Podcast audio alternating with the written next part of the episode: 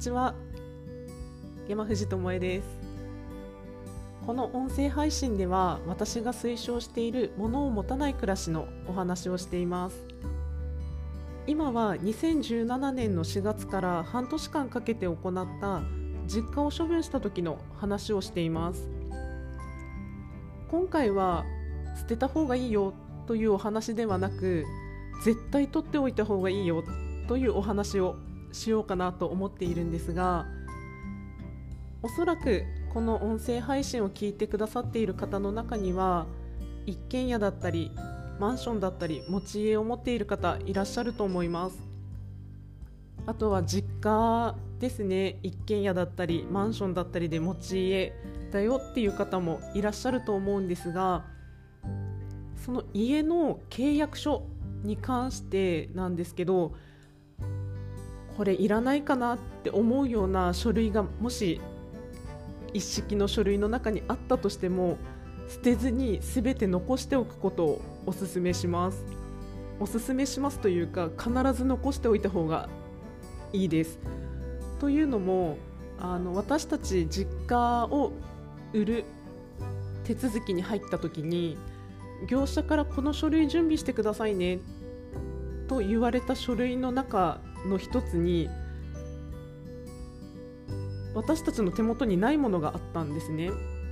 それがちょっと詳しい話ちょっと4年前なのでうる覚えの状態になったんですけど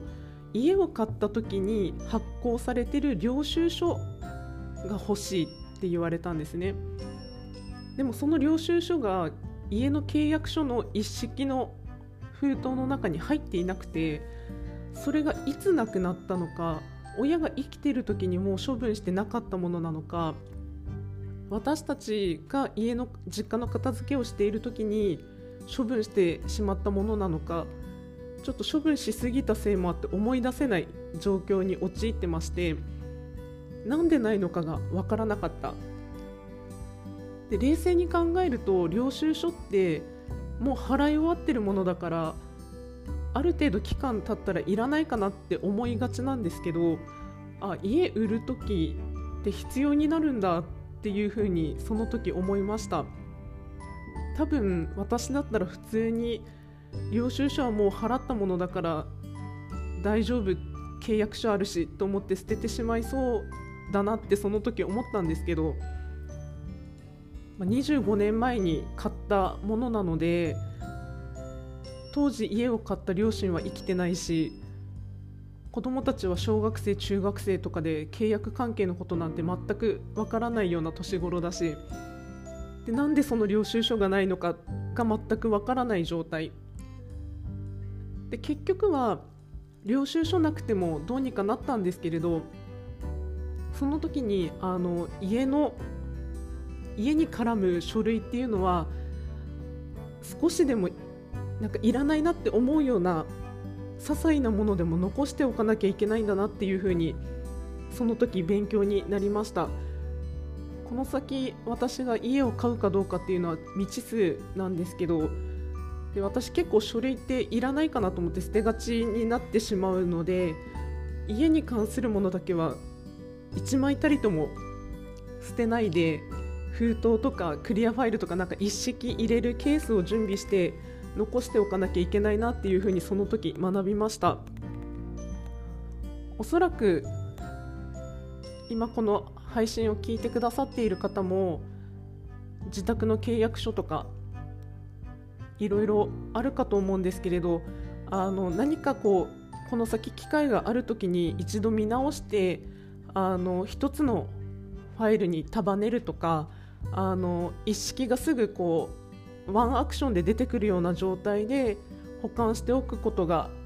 保管しておくようにした方がいいのかなというふうに思います。あとは実家の部分に関してもあのいざという時にどこに何あるかわからないっていう状態だと結構厳しいかなというふうに思うので